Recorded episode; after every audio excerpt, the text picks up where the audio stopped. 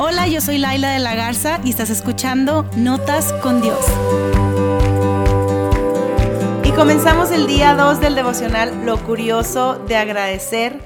Espero que el día 1 te haya movido, aunque sea un poquito, a sentir en tu corazón esa necesidad de ser agradecido sin importar cuál sea la circunstancia que estés viviendo, que hayas podido sentir tal vez o dar un pasito para saber que aún en medio del dolor Dios está contigo, que Él está haciendo algo detrás del telón, aún ahí cuando no puedes ver. Dios está a tu lado, Él no te ha dejado, no te ha abandonado, Él está contigo en medio de tu circunstancia y por eso podemos dar gracias. En este segundo día del devocional les voy a dejar con un reto, así que por favor regálenme unos minutos de su tiempo, terminemos de escuchar este episodio porque quiero que te lleves el reto y quiero que lo hagas y quiero que me cuentes cómo te va. Mándame un mensaje directo, mándame un correo, mándame lo que sea, pero cuéntame cómo te está yendo con este reto de ser agradecidos. Justo me llegó un mensajito y bueno, creo que eso lo diré en el día 3.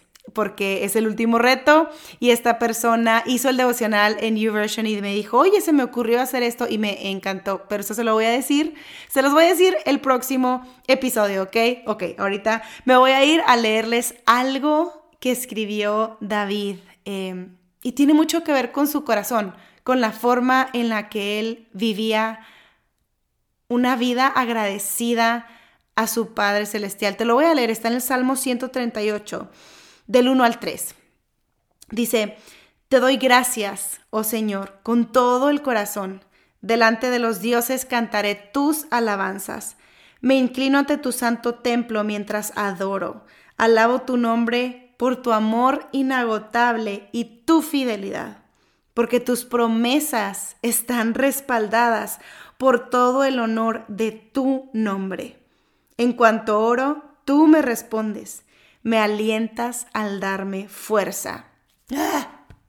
Me encanta este salmo, me encanta lo que David pudo poner. Muchas veces siento que yo quiero expresarme o expresarle algo a Dios y no encuentro cómo. Y los salmos, híjole, le ponen palabras a lo que muchas veces está dentro de nosotros y no sabemos cómo decirle a Dios.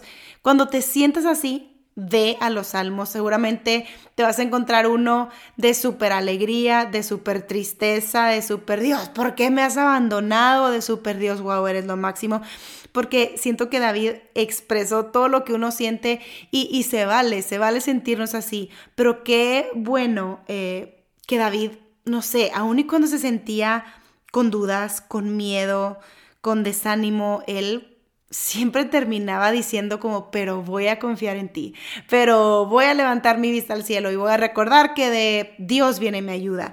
Y terminaba diciendo eso, oye, ¿sabes que las promesas de Dios no dependen de mí, sino las promesas de Dios están respaldadas por el honor de su nombre?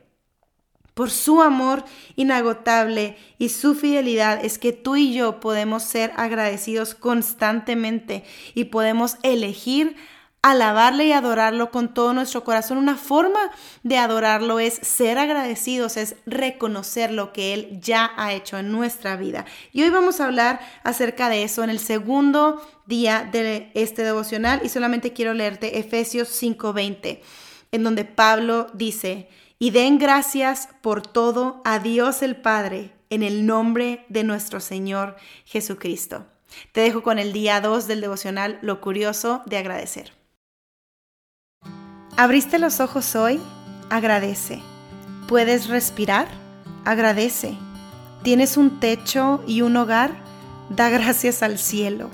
¿Tienes familia y amigos? Considérate dichoso. Muchas veces pensamos que agradecer tiene que ser una respuesta a algo que nos dieron o solo cuando las cosas salieron como quisimos. Así que esperamos el momento perfecto o las circunstancias ideales según nuestro parecer para poder agradecer. ¿Y qué si agradecer es como un músculo que tenemos que ejercitar? ¿Qué si agradecer es un ejercicio diario? ¿Qué si elegir ser agradecido es realmente lo que nos lleve a vivir una vida en plenitud? Lo curioso de agradecer es que es una decisión diaria. En este devocional recordaremos las palabras de Pablo, invitándonos a través de sus cartas a elegir gratitud. Pablo sabía que este consejo probablemente nos entraría por una oreja y nos saldría por la otra, o que lo leeríamos y lo olvidaríamos, así que tal vez por eso fue que lo dijo más de 40 veces a lo largo de sus cartas. Algo interesante es que Pablo no escribió sobre la gratitud desde un lugar en donde todo en su vida estuviera al 100. Él no escribió desde un crucero de Royal Caribbean viajando felizmente por el Mediterráneo. De hecho, muchas veces él estuvo pasando hambre, peligro, estuvo encarcelado, se sentía solo, tenía fuertes debilidades y necesidades, mientras que él decidía día a día darle gracias al Dios de su corazón. Pablo, en vez de elegir rendirse con el plan que Dios había trazado para él, porque quizá parecía muy complicado, difícil o incluso peligroso, él eligió seguir, darlo todo, y en el camino no se olvidó de agradecer. Sé que seguramente algo te falta. Sé que hay mucho por hacer y alcanzar. Sé que hay oraciones sin respuesta y dolores que solo tu alma conoce. Pero también sé que hoy mismo, en este momento, tienes mucho que agradecerle a Dios. El Salmo 138 nos recuerda que el Señor nos escucha. Él renueva nuestras fuerzas y nos ama con un amor eterno. Hoy te reto a decirle a Dios 10 cosas por las que estás agradecido con Él. Él te escucha.